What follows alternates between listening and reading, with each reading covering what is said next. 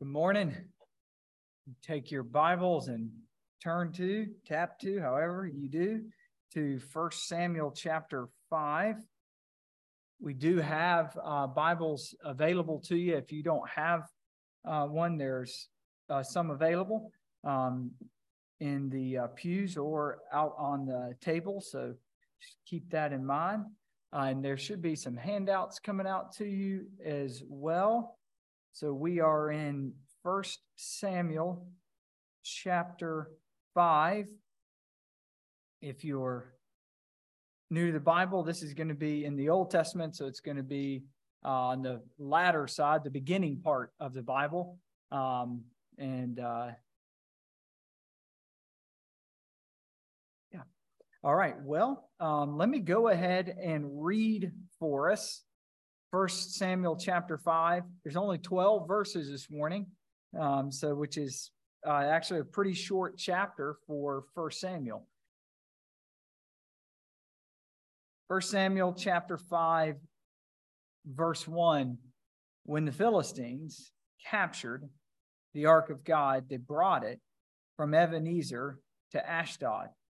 Then the Philistines took the ark of God and brought it into the house of Dagon and set it up beside Dagon.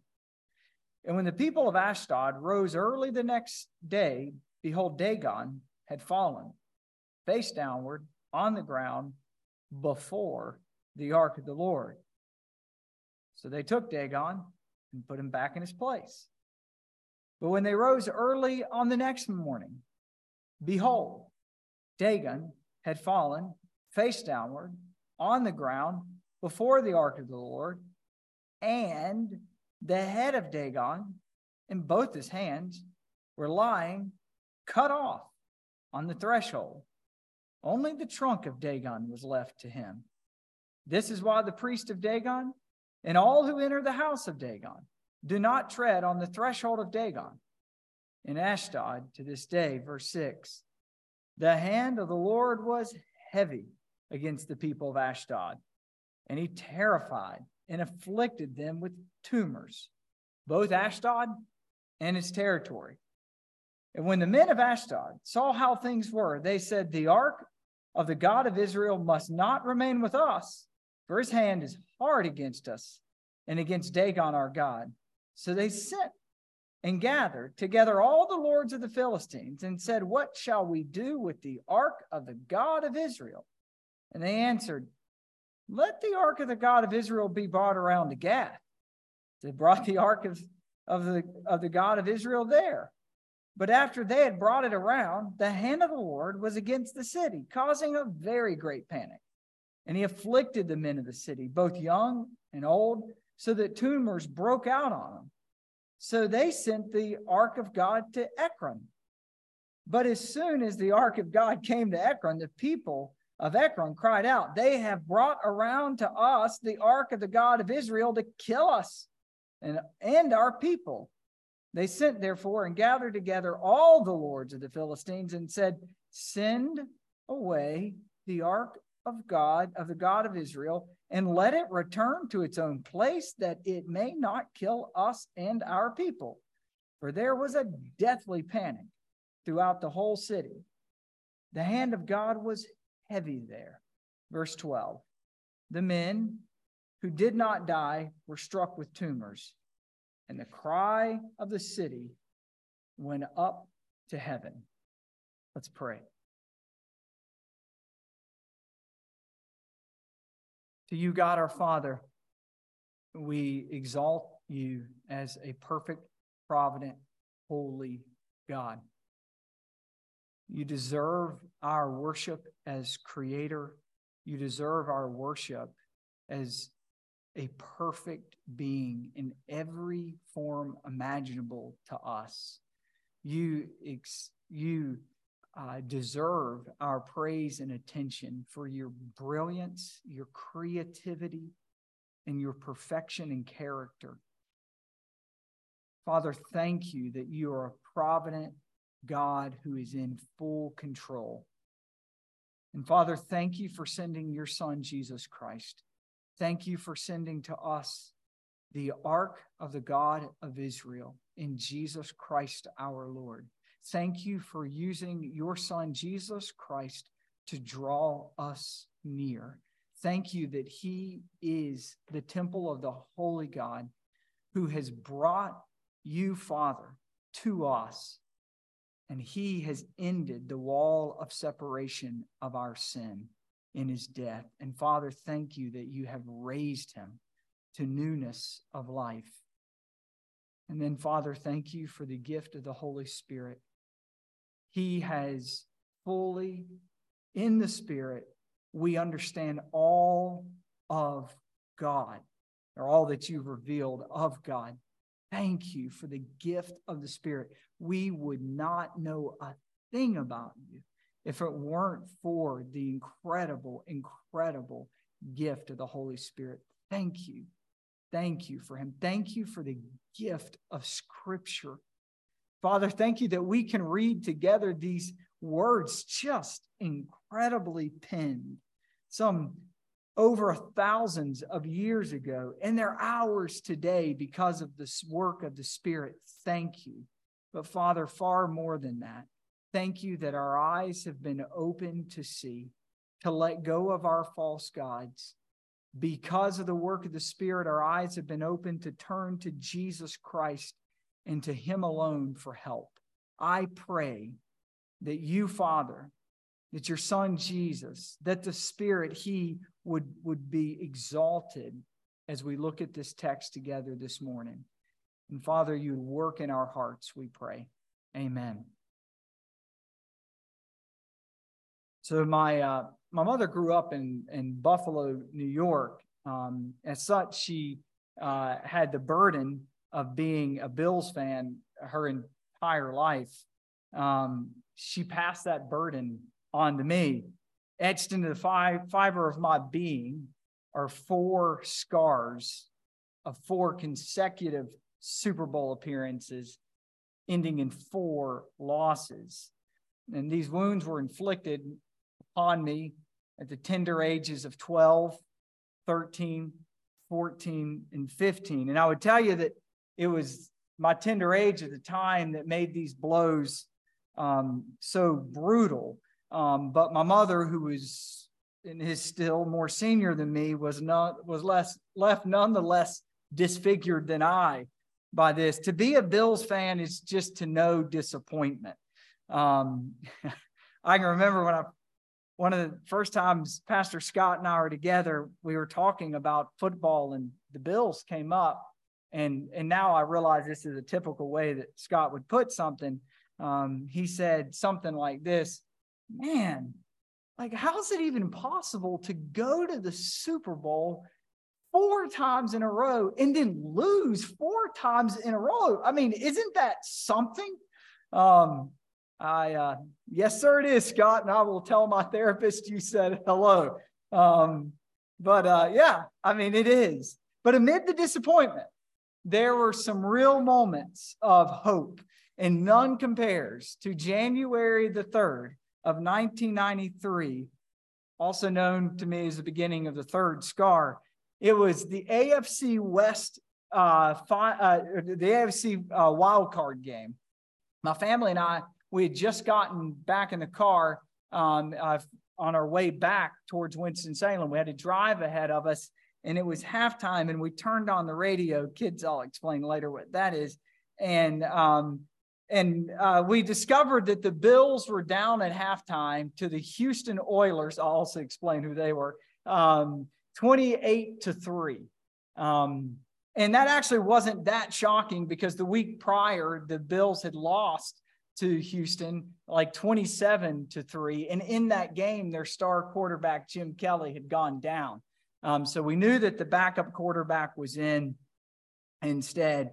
And so, as the third quarter began, things only turned worse for their Bills. Their backup quarterback, um, Frank Reich, uh, he threw an interception at the beginning of the third quarter, and now the Bills were down 35 to 3. I think it was at this moment that the Houston coaches, if I have this right, they started calling uh, hotels for the next city to go ahead and book um, for the next city.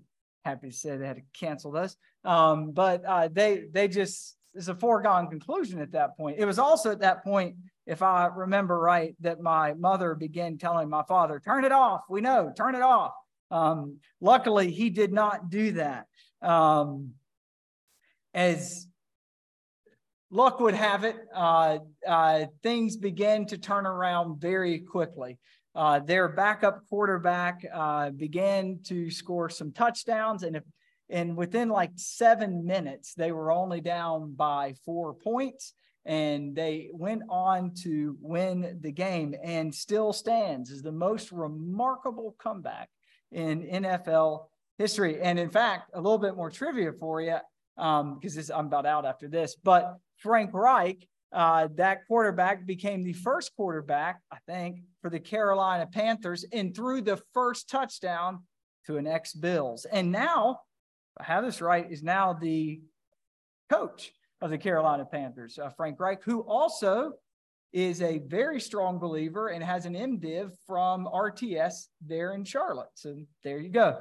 Anyway, that was not part of it. So anyway, we we like stories like this though. Why do we like stories like this? Because part of the human spirit is the desire for a good comeback story. Right when all seems lost all hope is gone nothing left for despair and then despair turns to hope.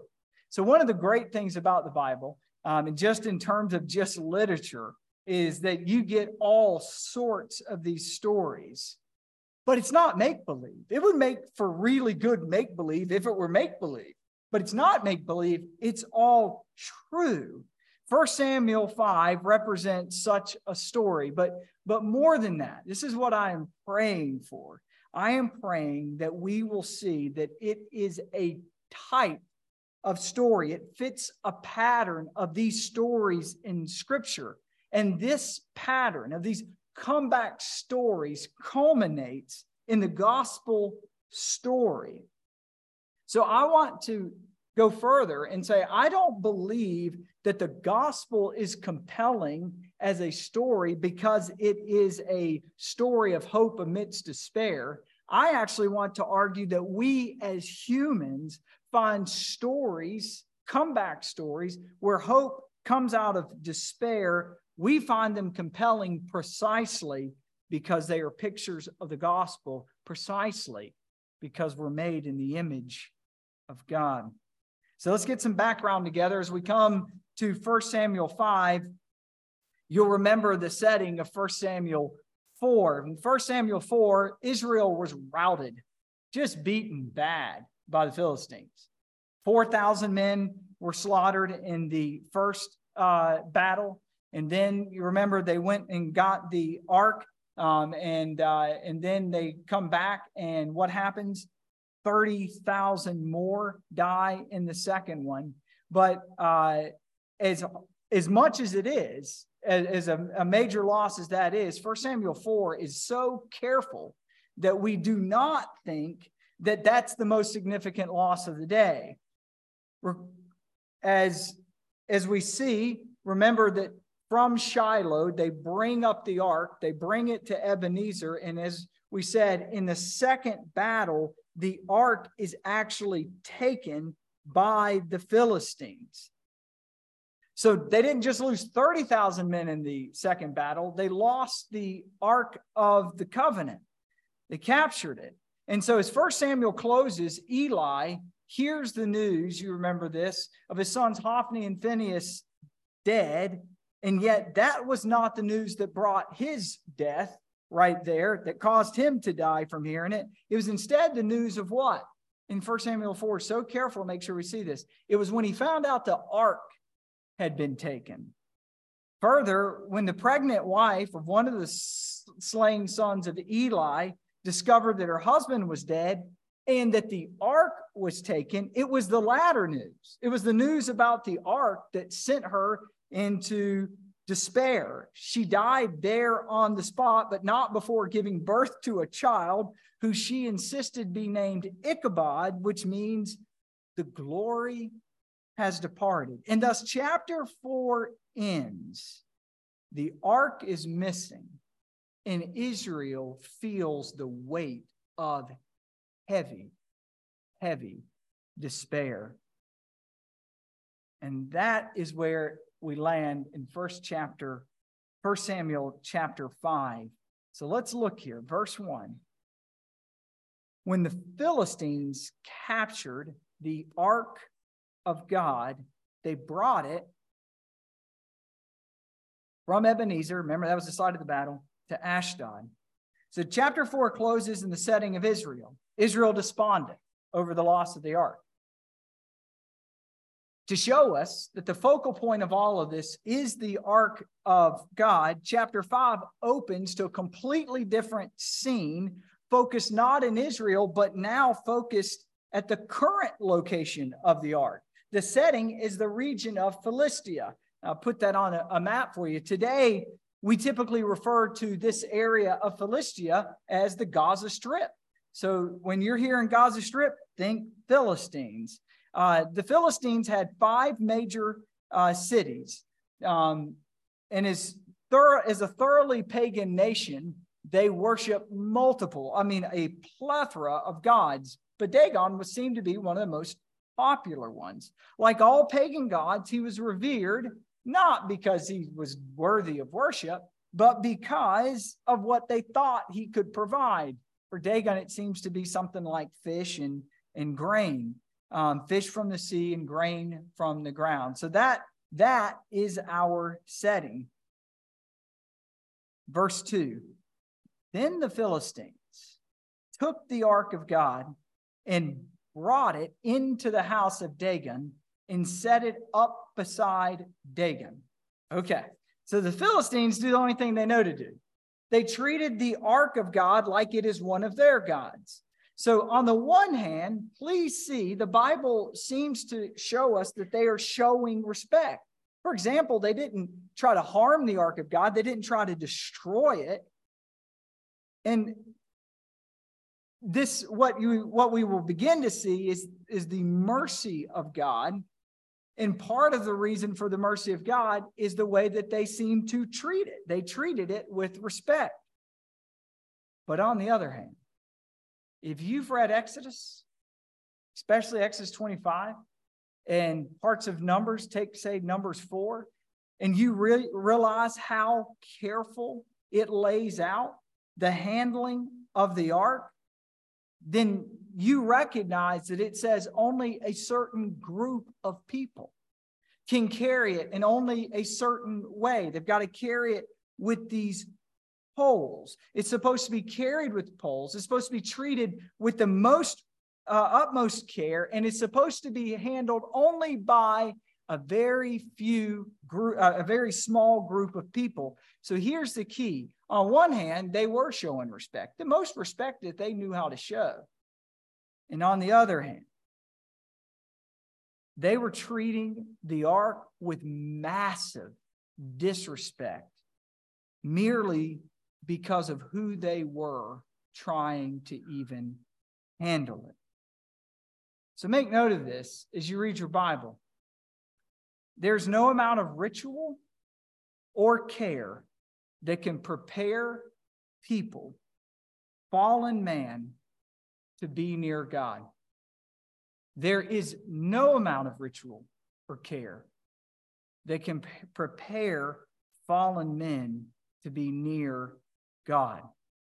The Philistines likely thought they were treating God with or treating the ark of God with care and respect, and yet all the while they are profoundly dishonoring the living God. God would have been just to drop them right there, right then, on the spot.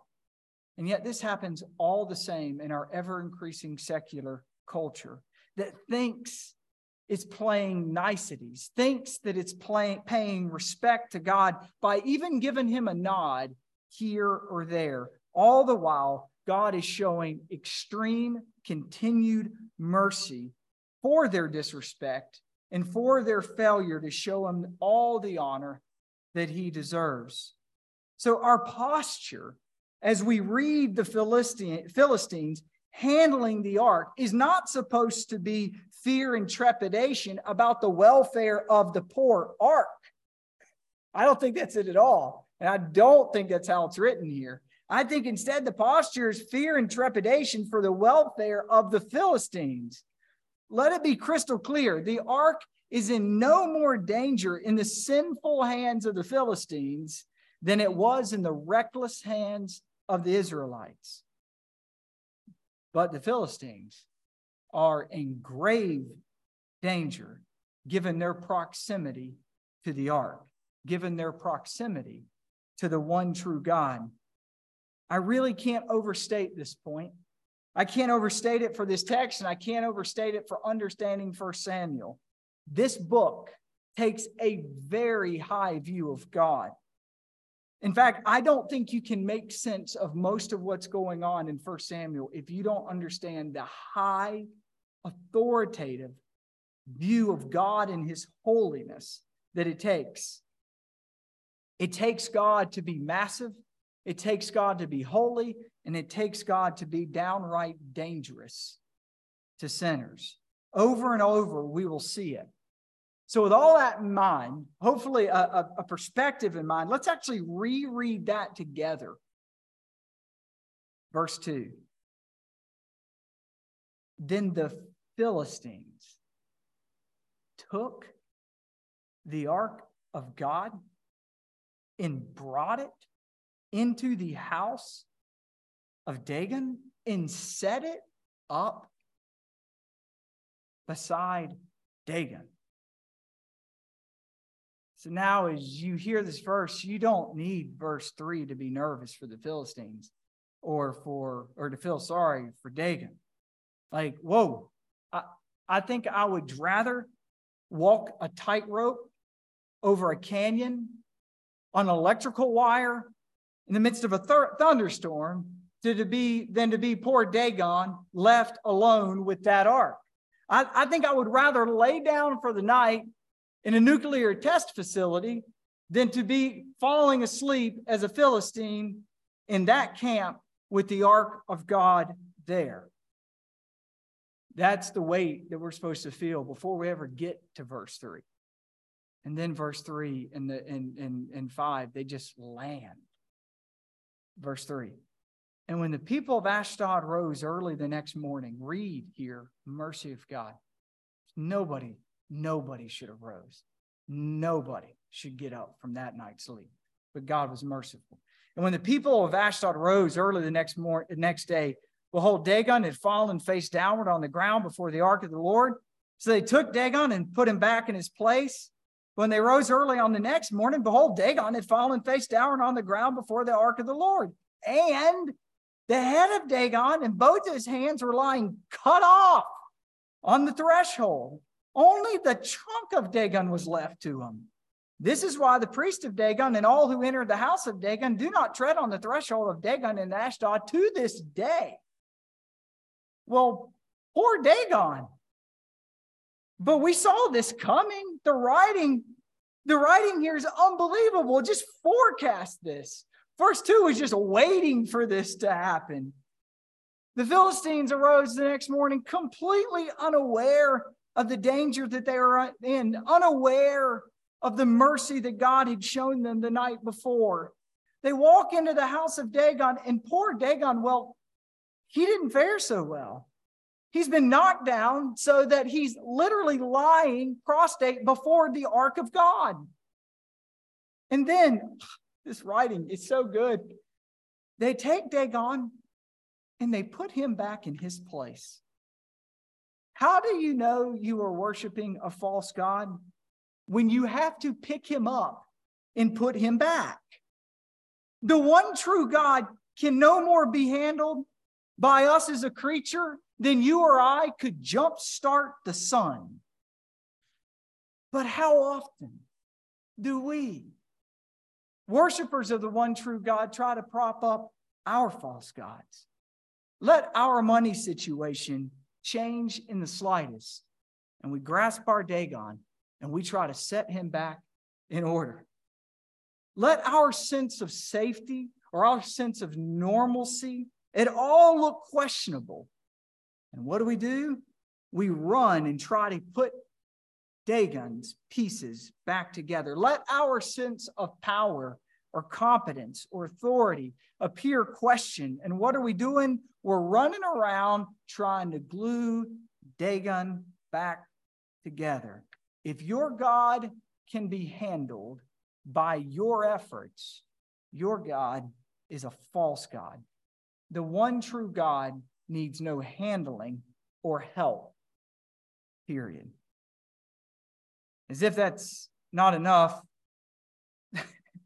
the same thing happens the next day. I absolutely love how they, the ESV did a great job of this because they, they translate so that you feel like you just read the same verse again, right?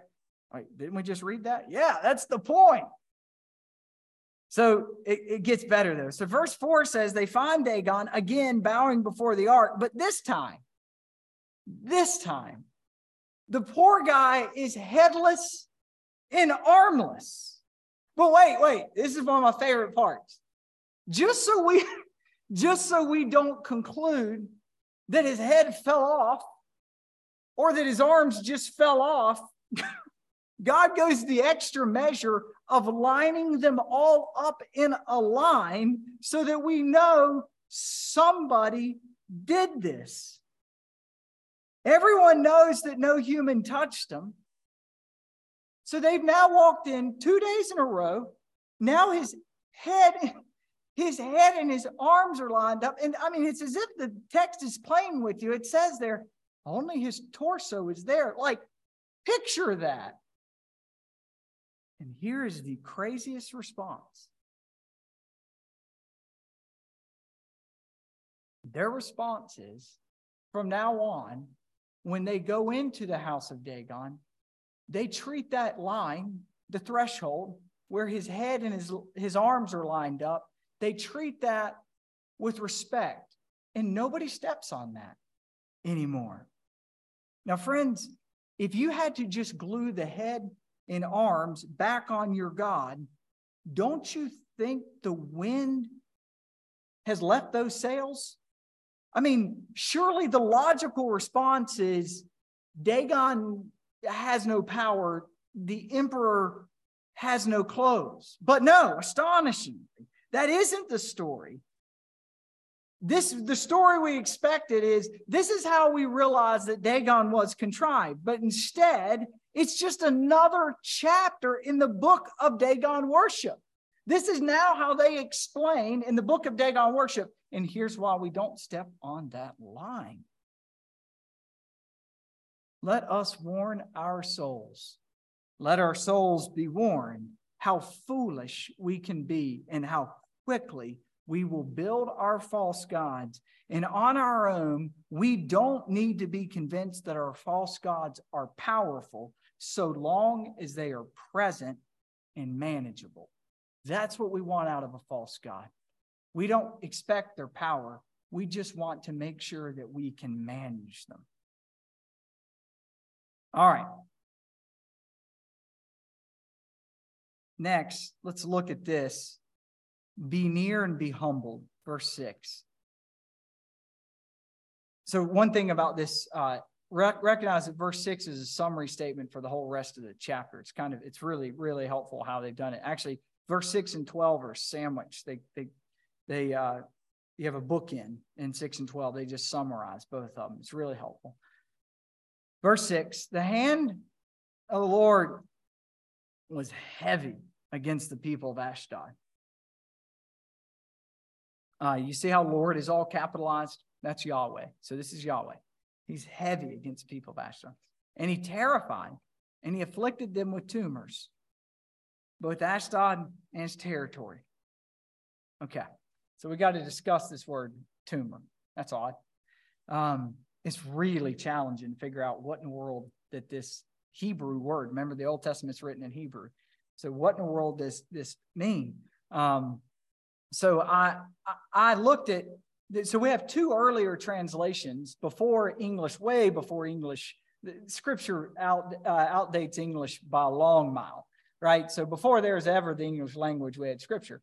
Um, so before uh, one of the first translations we get is when the world is kind of turning towards the Greek language. So we get that Um, uh, that translation, and this is, you know, probably 300 years before Jesus, we get it's called the Septuagint, seven books, they call it Septuagint. And it's the translation from the Greek to, I mean, from the Hebrew to the Greek. So I looked at it um, to see how they translate it from the Hebrew to Greek. And then we have another translation that's about 400 years after Jesus, where we translate a guy by the name of Jerome. He translated when everybody was no longer speaking Greek, but everybody was speaking Latin. He translated it from the Hebrew to the Latin. So I was curious what these guys, what did they use for tumor? Because it's really hard because we use tumor very differently. What were they doing? Well, I'm not going to give you all the ins and outs of that. You can thank me later for not.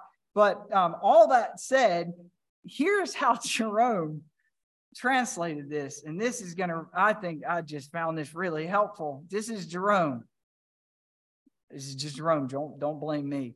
He translated verse 6, the end part, and God smote the men in the secret parts of their buttocks. Straight up Jerome. So um, we have a modern day term for being smoked in the secret, secret parts of your posterior. Um, we call that hemorrhoids. Yep. So if you change the word tumor to hemorrhoids in the ESV, verse 6, to me at least, makes a lot more sense. Let's read.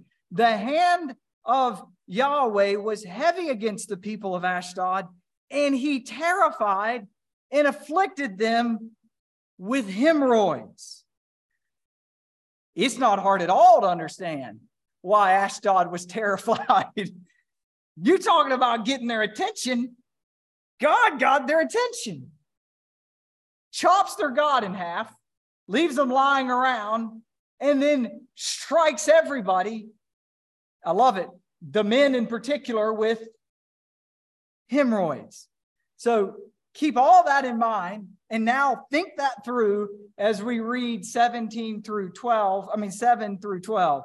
And when the men of Ashdod saw how things were, they said, The ark of the Israel must not remain with us, for his hand is hard against us and against Dagon our God. So they sent and gathered together all the lords of the Philistines and said, What shall we do with the ark of the God of Israel? And they answered, let the ark of God of Israel be brought around to Gath. I'm guessing Gath didn't show up for the meeting. So, so they brought the ark of the God of Israel there. But after they, they had brought it around, the hand of the, of the Lord was against the city, causing a great panic. I bet so. He afflicted the men of the city, both young and old, good gracious, so that the tumors broke out on them. Everybody's got hemorrhoids. So they sent the ark of God to Ekron. Now, this is great.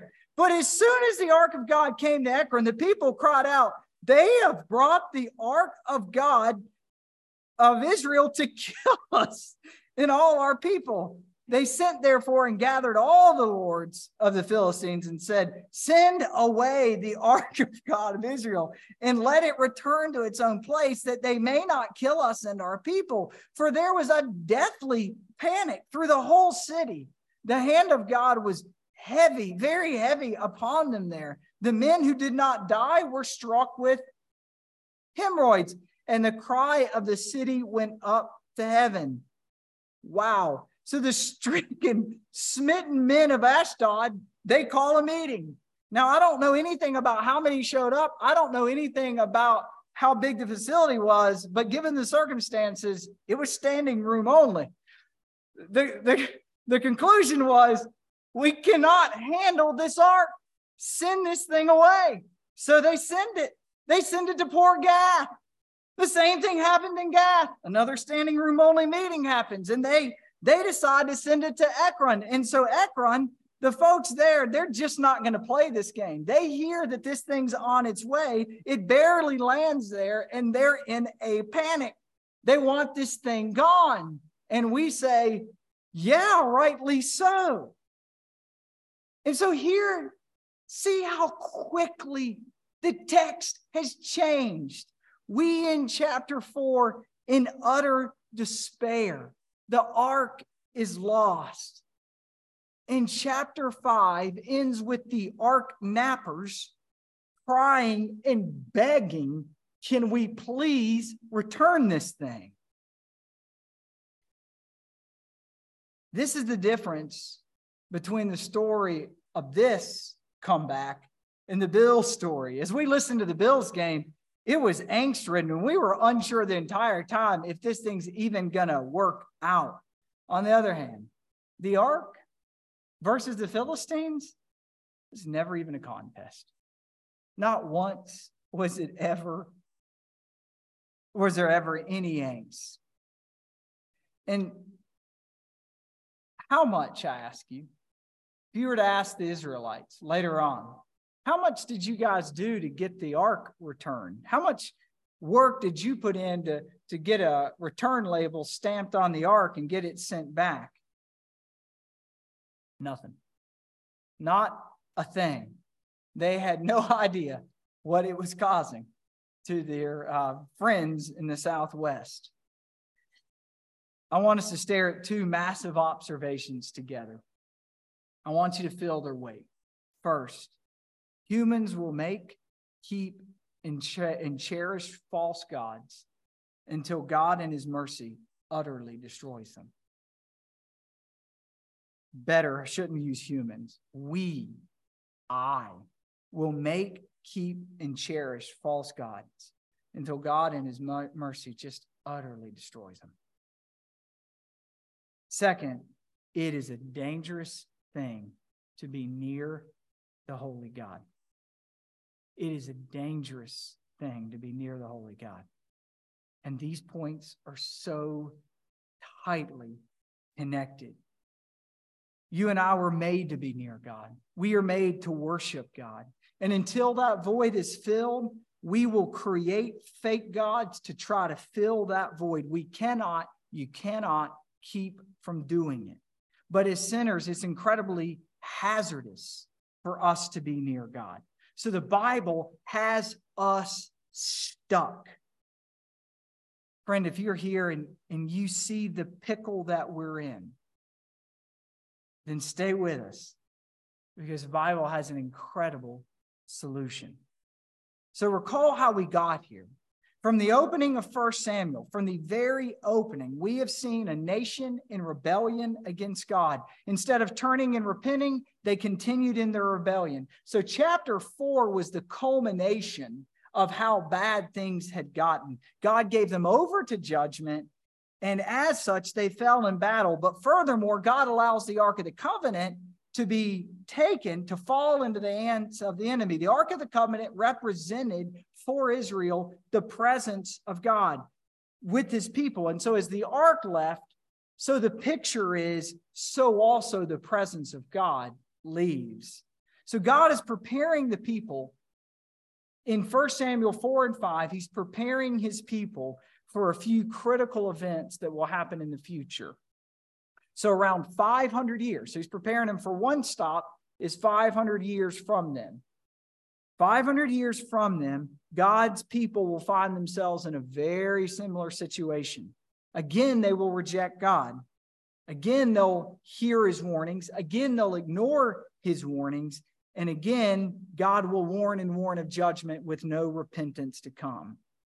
Again, God will use a foreign army. This time, it won't be the Philistines, it will be the Babylonians. And again, they will bring judgment. But instead of losing just the Ark of the Covenant, they're going to lose the entire temple. The temple was the most visible witness that God was near his people that the world has seen outside of Jesus Christ. And the Ark of the Covenant resided at the heart of the temple. So it's in the raid of the Babylonians that the temple is sacked. And it's actually in the raid of the Babylonians 500 years later that the Ark of the Covenant disappears from the historical record from then on.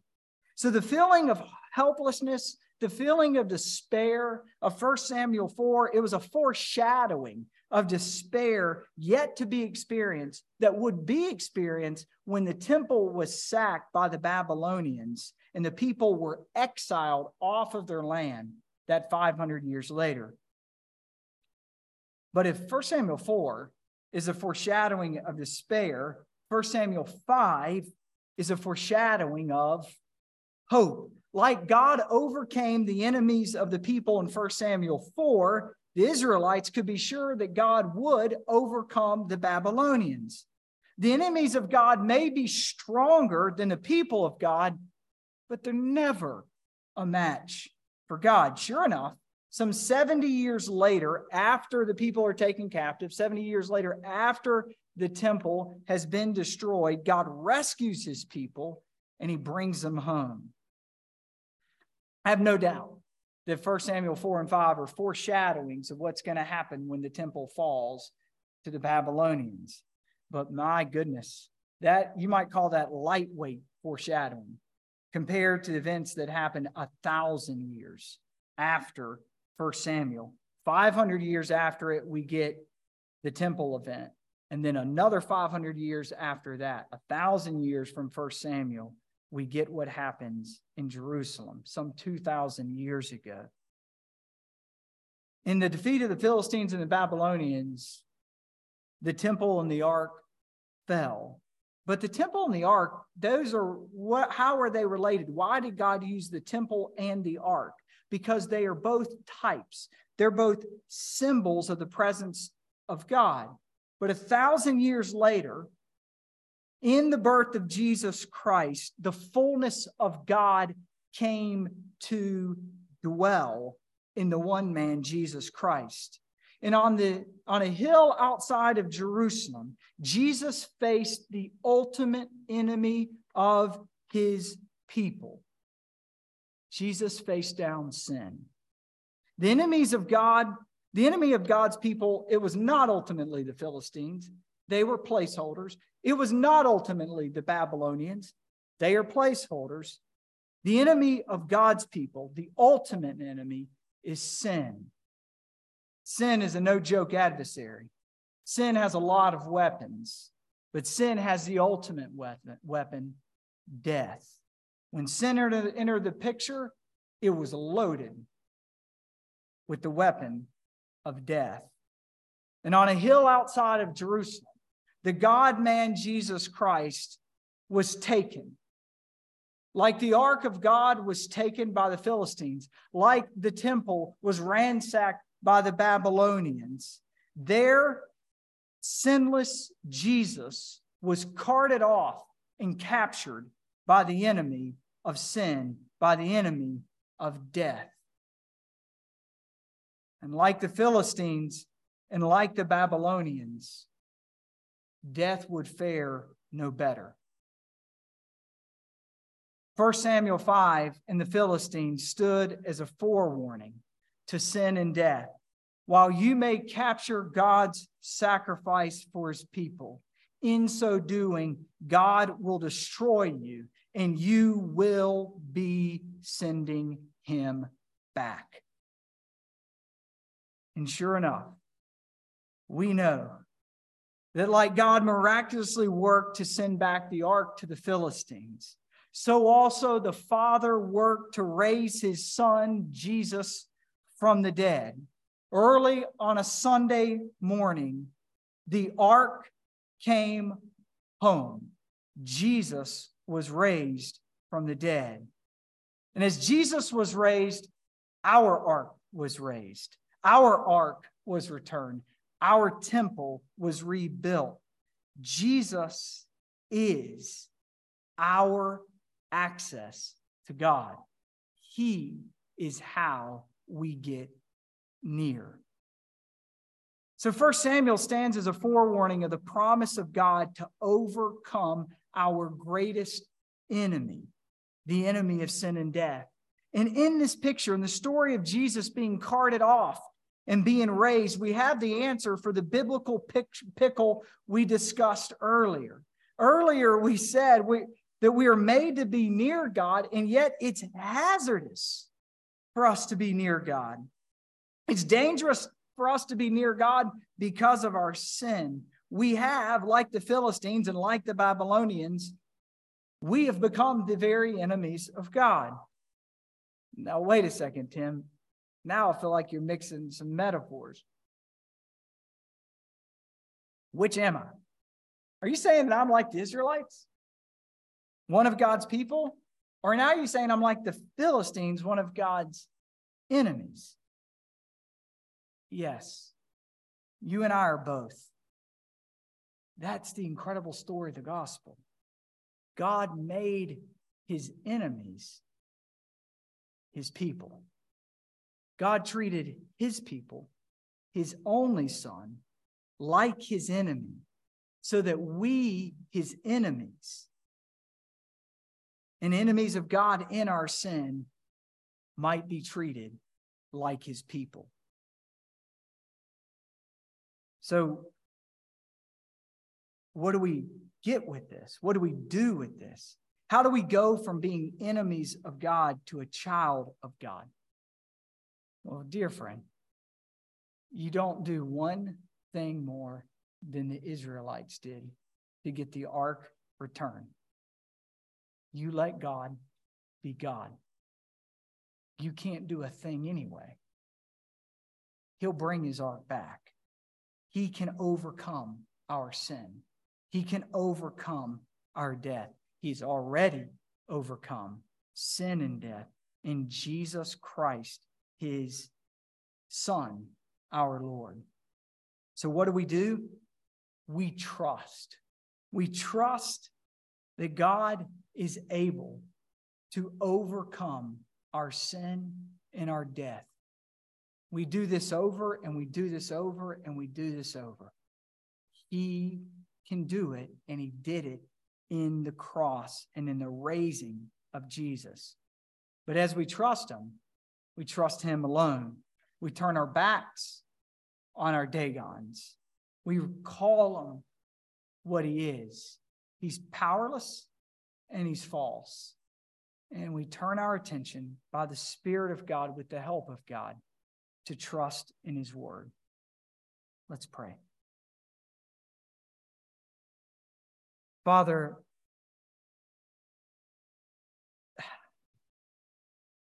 again, thank you for your word. We don't deserve anything this marvelous. We don't deserve anything this clear.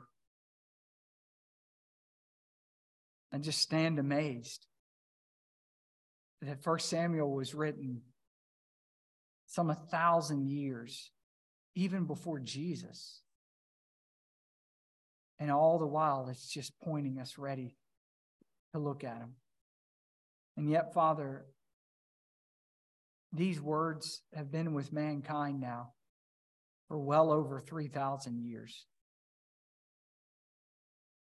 And so, so many people ignore them. Father, thank you for your kindness in opening up our eyes to see and believe and behold your word. I know I would bow to Dagon and put him back on his shelf day in and day out if it was not for the kindness and the mercy of the Spirit of God to awaken me to see Jesus Christ as my only hope. Father, I pray there's anyone here and when they look at their lives, they're honest and say, I'm really serving my own gods. I'm running around trying to keep them in order and trying to juggle them. I haven't surrendered to the one true God and trusted his son Jesus for all that I have. I pray today they will bow the knee and trust Christ. Father, I pray for us. Remind us when our hearts and our efforts want to take control, remind us that you have done it all. At the cross of Calvary, it has all been worked out. You have raised your Son, and in him we have life. And Father, would you please help us to see our false gods and help us to see them as senseless and as powerless, helpless, and to worship the one true God. We ask for your help in this, Father. Amen.